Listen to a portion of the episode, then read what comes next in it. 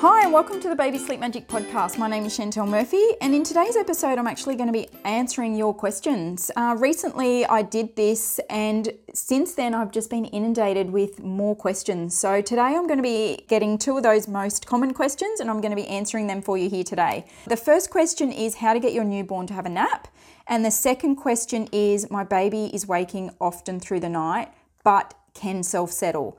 So I will be touching on those as we move forward. So the first question in regards to getting your newborn to have a nap, this is very common and the biggest thing to watch and to be very mindful of is your newborn cannot stay awake for very long. Newborns have a wake window of anywhere between 45 minutes, brand brand new, to 60 minutes maximum. And I'm talking newborn, so 0 to 6 to 8 weeks. As they get beyond 8 weeks, their wake window will start to grow a little bit more towards the hour mark, and then as they get to closer to three and four months, it becomes an, an hour and a half. But in particular, new brand new newborn babies are really only capable of staying awake for 45 minutes to 60 minutes at the most. And in that time, you actually need to ensure that they feed, they burp, they if you've got time, they have a bit of tummy time, and they also go back to sleep in that time as well. So if you know, your baby is only capable of staying awake for 60 minutes at this point, you need to do all that and get your little one down before the 60 minute mark. If you miss the wake window here, this is where you will probably find it quite difficult to get your little one to sleep now. You'll have to resort to possibly feeding to sleep, bouncing on a ball, rocking, singing, dancing in the car, in the pram, motion, you'll probably need to do anything you can at this point to get your little one to sleep because you've missed the window.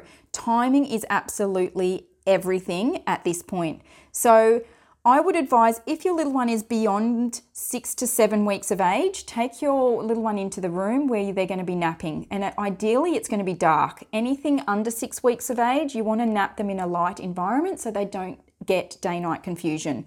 However, once they reach six, seven weeks, that should be eliminated and you can start to nap them in a, a darker room. It doesn't have to be pitch black at this point, it's still quite young, but take them into the room, have it dimmed, and have the white noise on. That's my second biggest tip at this age timing along with white noise. The white noise needs to be substantially loud.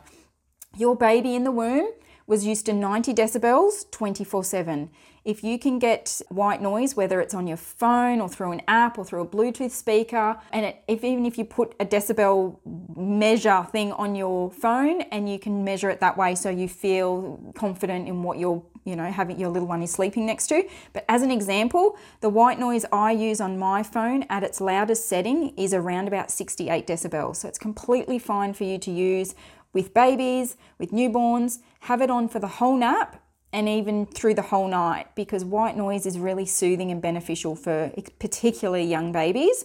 And swaddling is also equally important. Even if your baby fights being swaddled, that means you need to swaddle tighter. They like being swaddled. When they were in the womb, they were really snug, they were really tight. You need to recreate that, even if they're going to fight you.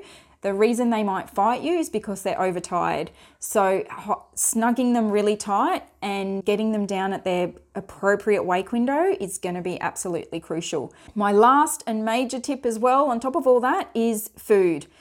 Your bub will need to be full and content before they go down for that nap. Now, given the fact that they're only capable of being awake for a small amount of time, you really only want to ensure that they're feeding for 20 to 30 minutes at the most, because any longer than that, they can be using you as a dummy or a prop and they're not feeding sufficiently. You want them to feed well and you don't want them to that babies tire early, especially newborns, they don't have the stamina to feed much more than 30 minutes. So anything after 30 minutes, they're not feeding properly. So cap it at 30 minutes and then you spend the next 20 minutes, depending on the time, depending on the age of your little one, doing a little bit of active playtime on the floor, a little bit of playtime, or a little bit of tummy time. Obviously, a burp needs to happen in all that, and then change nappy, go into the bedroom, spend a couple of minutes doing wind down, and that means wrapping your little one up, giving them a cuddle, getting them sleepy, getting them drowsy on you, completely fine, and then putting them down before they get to that either 45 minute mark or 60 minute mark. So that's really important when it comes to newborn sleep. And in regards to their nap times, look, because of their age, a good nap can be 20 minutes, A good nap could be two hours. Every day, every nap will be different until they get to 12 weeks, three to four months, where you may start to see a little bit of consistency. But even then, you're still going to experience cat naps from time to time. But it is completely normal, and don't think your baby's broken if you're just getting 20 minute naps, 20 minute naps, 20 minute naps. A big part does come down to hunger. If they're not completely full and satisfied when they go to sleep, chances are they will wake up prematurely because they're due for a feed or they're hungry. So you need to be mindful of feeding or whether you're breastfeeding and if your supply is well enough and all that kind of stuff. That's a whole nother rant that I could go on. But in regards to, yeah, your newborn's napping times, don't put too much pressure on yourself to try and get that hour nap or to try and get that two hour nap at certain times because it's just every day is going to be different.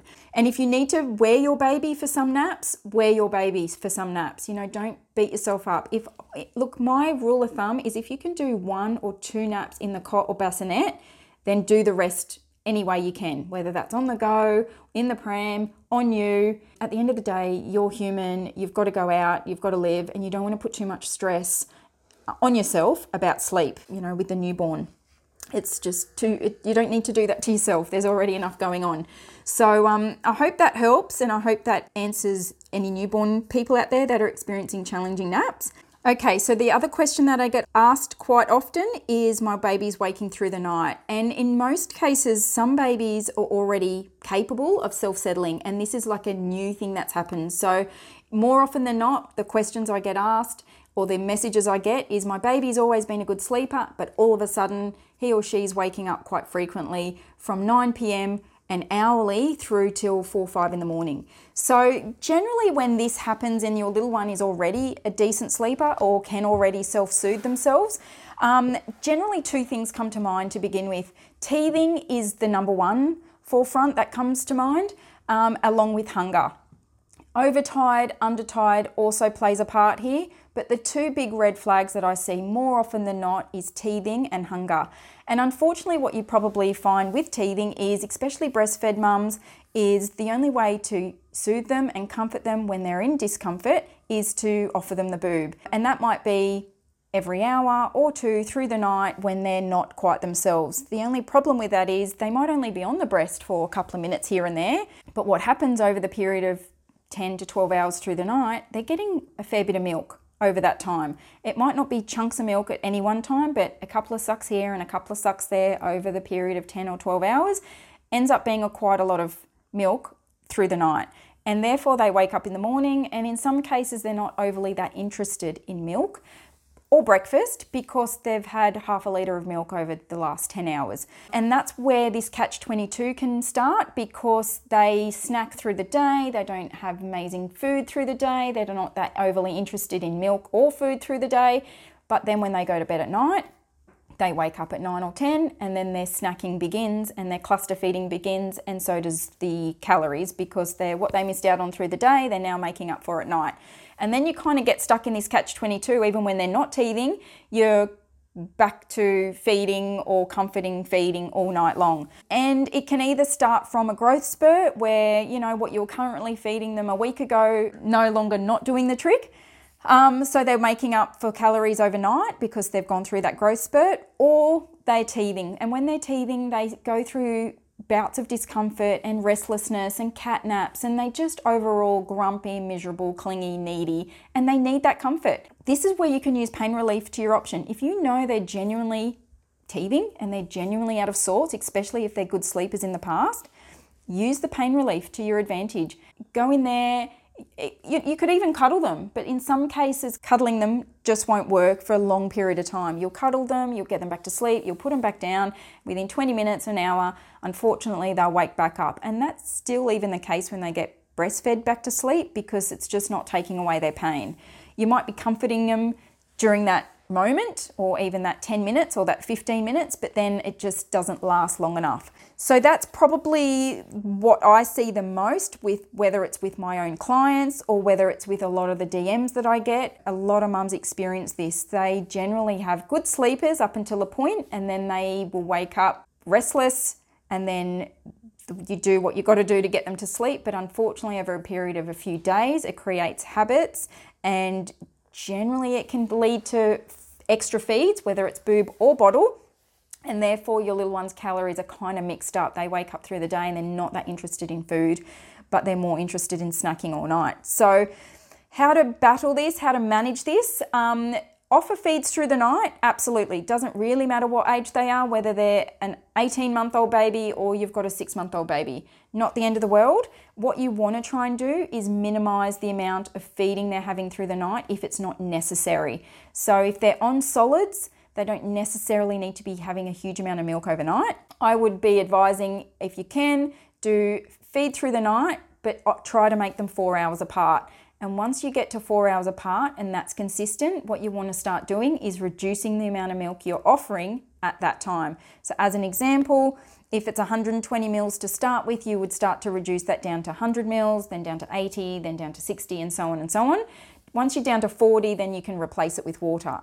If you're on the breast, what you want to do is reduce the time on the breast. You know, time at first so you kind of know where your starting point is and then reduce it by a couple of minutes each time after that. Now with with the weaning process, ideally what you want to try and do as long as you're seeing some consistency is reduce the milk whether it's boob or bottle every 3 to 4 days. So you know, like I said, it would be 100 mils for three days, then 80 mils for three days, and then 60 mils for three days, and so on and so on. If you want to prolong that process, you can definitely do that. There's no rules as to how this has to be done. This is just giving you a little bit of an example and a little bit of an overview of what you may be experiencing in the event you had a good sleeper and all of a sudden things have gone downhill. And like I said, it's generally related to growth spurt that's thrown things off off whack a little bit, sickness teething and regressions, which throws things off whack a bit, and then all relates back to hunger because they're kind of their calories are a little bit off point. So I hope that gives you a bit of an overview of what you might be experiencing.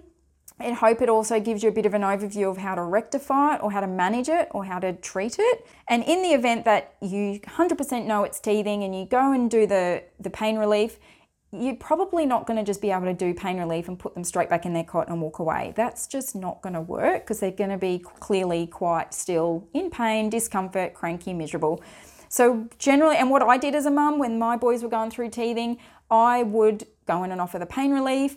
I would cuddle them. I would sit in the chair in the bedroom in the dark but cuddle them. And I'd probably spend 15, 20 minutes cuddling them until that pain relief has kicked in. For bubbas over the age of six months, what I used to do with my boys when they got to that age is I would take in a sippy cup of water with me, offer the, the pain relief in the bedroom, offer them a drink of water, and then just cuddle them until they were calm. And if they fell asleep on me, no big deal. And same with you guys. If Bub falls asleep on you, no big deal. It's not the end of the world. But what you haven't done in this process is offer extra food or extra milk in replacement for comfort because in some cases they don't need it. They just need you to take the pain away.